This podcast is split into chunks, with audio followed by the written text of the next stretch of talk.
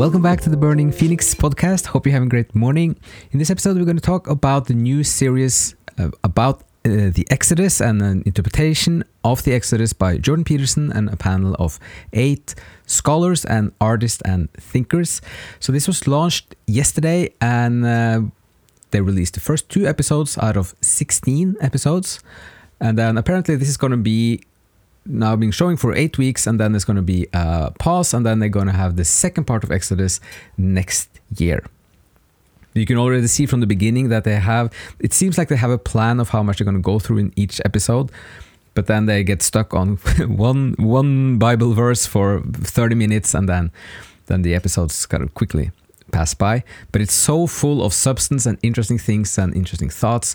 And it's also a joy to see, like with an Peterson by himself is one thing, but now he has a panel, and then what emerges out of like six or seven or eight people uh, coming together and adding perspectives. It's really fascinating, like just the wealth that is kind of emerging and coming out from this this series so far. So we just wanted to point out uh, a few things that we noticed from looking at the opening, and we it's uh, it's super beautifully made, and it's really uh, a splendid series to watch.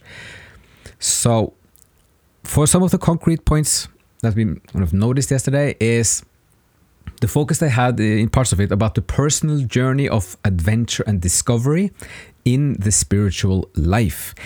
So there are ways of looking at the story of Moses, if you think of that kind of as the main thing in Exodus, uh, that Moses could be a symbol of your own spiritual journey. He could be an example of a spiritual birth and journey and kind of gradual understanding.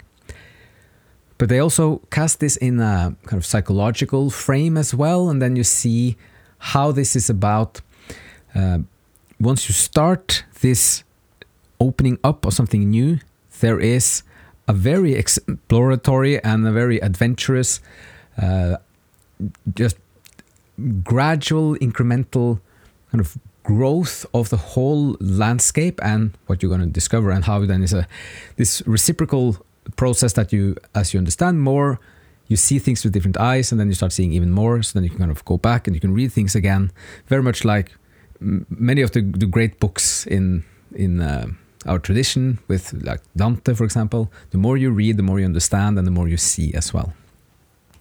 So just a the kind of this hero's journey idea as well, like the the joy of of venturing into this exploratory journey.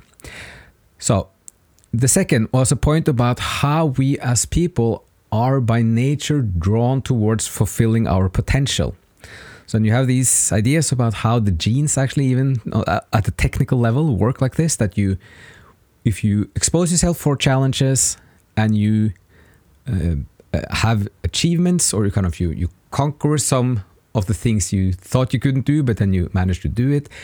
You actually unlock technically things in your genes and you change as a person through that. And thus you can start doing new things and then you will just grow as a person and then life can be richer and more interesting and more joyful as well.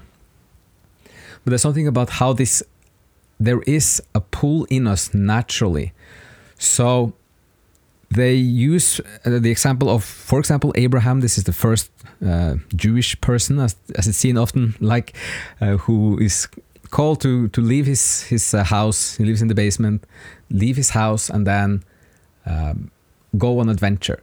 And that's very much deeply embedded in in the biblical stories in the first five books um, as a way of of growing and becoming what you by nature is supposed to become.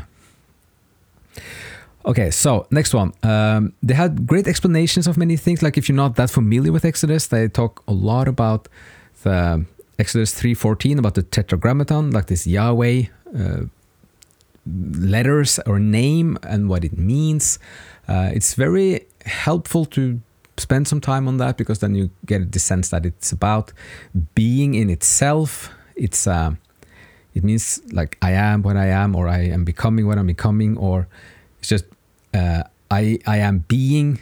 Uh, it depends on how you interpret the the Hebrew or the Greek as well. But it's just like the verb of, of being in itself.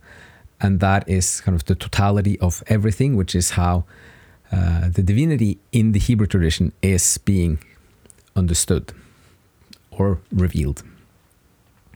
Okay, number four is um, is a more practical one, which makes it very. Uh, there's an underlying kind of commentary on our current times in many of the topics they're talking about.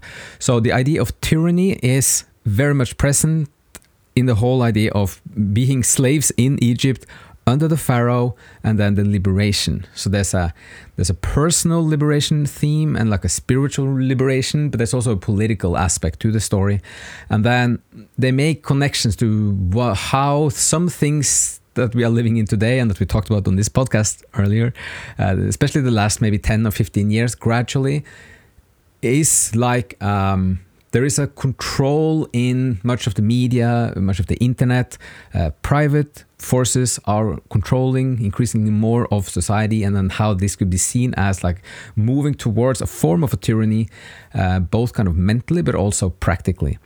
And then you see how this is then expressed as a timeless idea about a pharaoh, someone who is controlling, and then being. Uh, captured or enslaved by that, and also the, the journey towards liberation, and the the good life and the free life from that. Uh, so those are some of the main points, and we also had again like how it's it's fun to look at like seven eight people. Uh, the panel he has with him is then with uh, Dennis Prager, Larry Arnn, James Orr, Os Guinness, Stephen Blackwood, Gregg Hurwitz, Douglas Hedley, and Jonathan Pageau. So it's a nice mix of different uh, people, scholars, and then you also have like a bit of the orthodox symbolic view with Jonathan Pageau. You have a bit of the narrative uh, writer, uh, fiction writer perspective from Gregg Hurwitz, and then also some of those really, really uh, knowledgeable, erudite Cambridge uh, professors as well.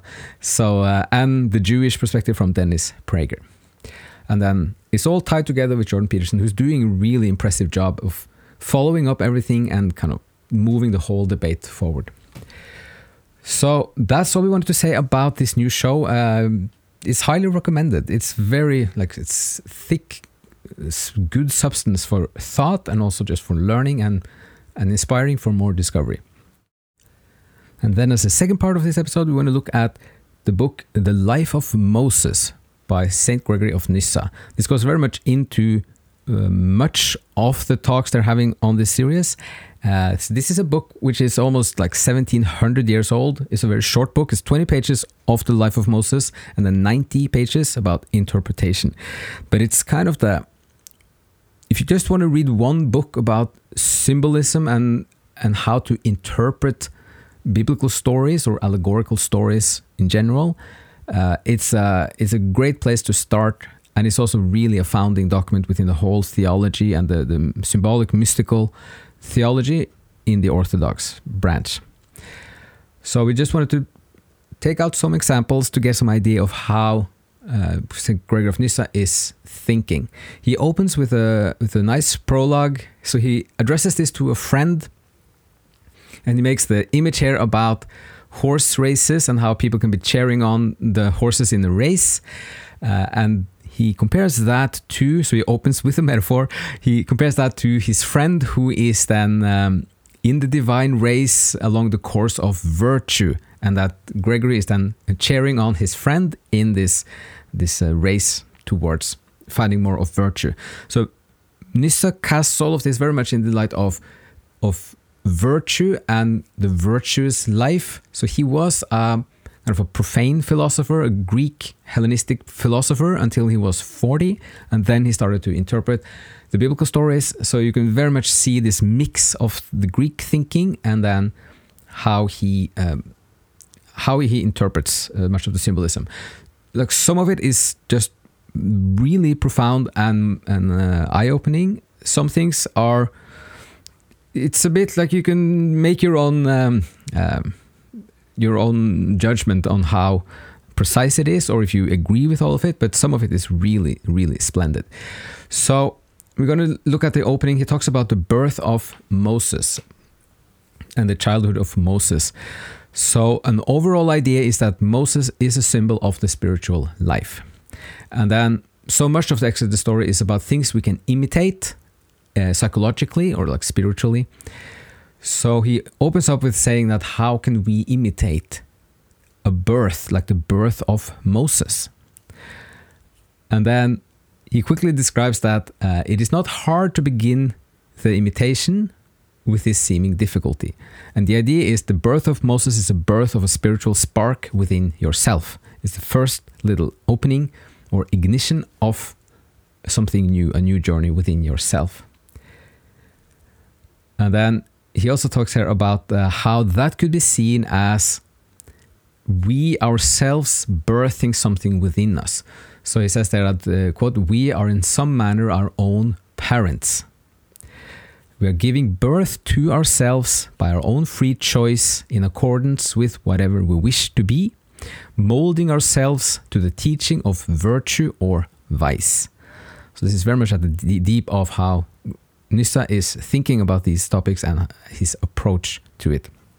It's a very kind of empowering idea as well that you can uh, take control of your life and you can, uh, if not control, so at least you can uh, choose to aim for virtue and then you can ignite something that becomes a change and then we are birthing something new in ourselves that gradually will grow and become more of our own uh, maybe personality or character or just life eventually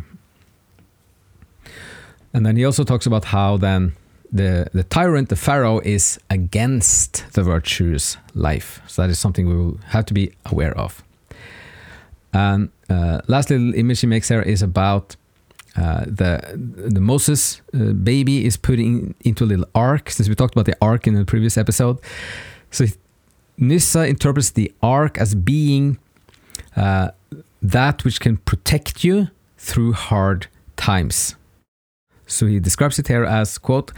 Uh, life as a stream made turbulent by the successive waves of passion, which plunge what is in the stream under the water and drowns it. And then he says you have to make like the baby or your your spark of the spiritual life and make it safe in an ark so that when it is given to the stream it will not be drowned.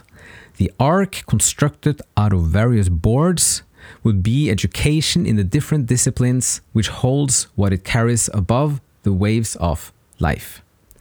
So it's a very nice, positive encouragement to, uh, start learning things, looking into things, educate yourself, so that you can be uh, protected for, from these passions and the vices of life that will tempt you. So this is very much the same that you can see expressed in much of Dante's work as well, with like the the, the vices. The gate to Inferno is very wide and tempting, uh, the gate to purgatory to kind of uh, learning and and this purification process is much harder to find and uh, it's more hard work in the beginning but then it becomes much easier. So this is back to like the core of this is then from a secular perspective would be just the virtue idea. So uh, that's all we wanted to say about the life of Moses. It's usually recommended if you want to have like a first starting point of reading a book about symbolism and understanding more what the whole Exodus story can be about. And also, again, the following the we're gonna probably once a week talk about if they have two new episodes every week. We're gonna have some some uh, quick summary or some highlights that we can take out from the discussions they're having. So, so with that, I hope some of this was uh, interesting or helpful or inspiring. And um, uh, thanks so much for listening. Thanks for tuning in. Hope you're having a great day and see you again in the next episode.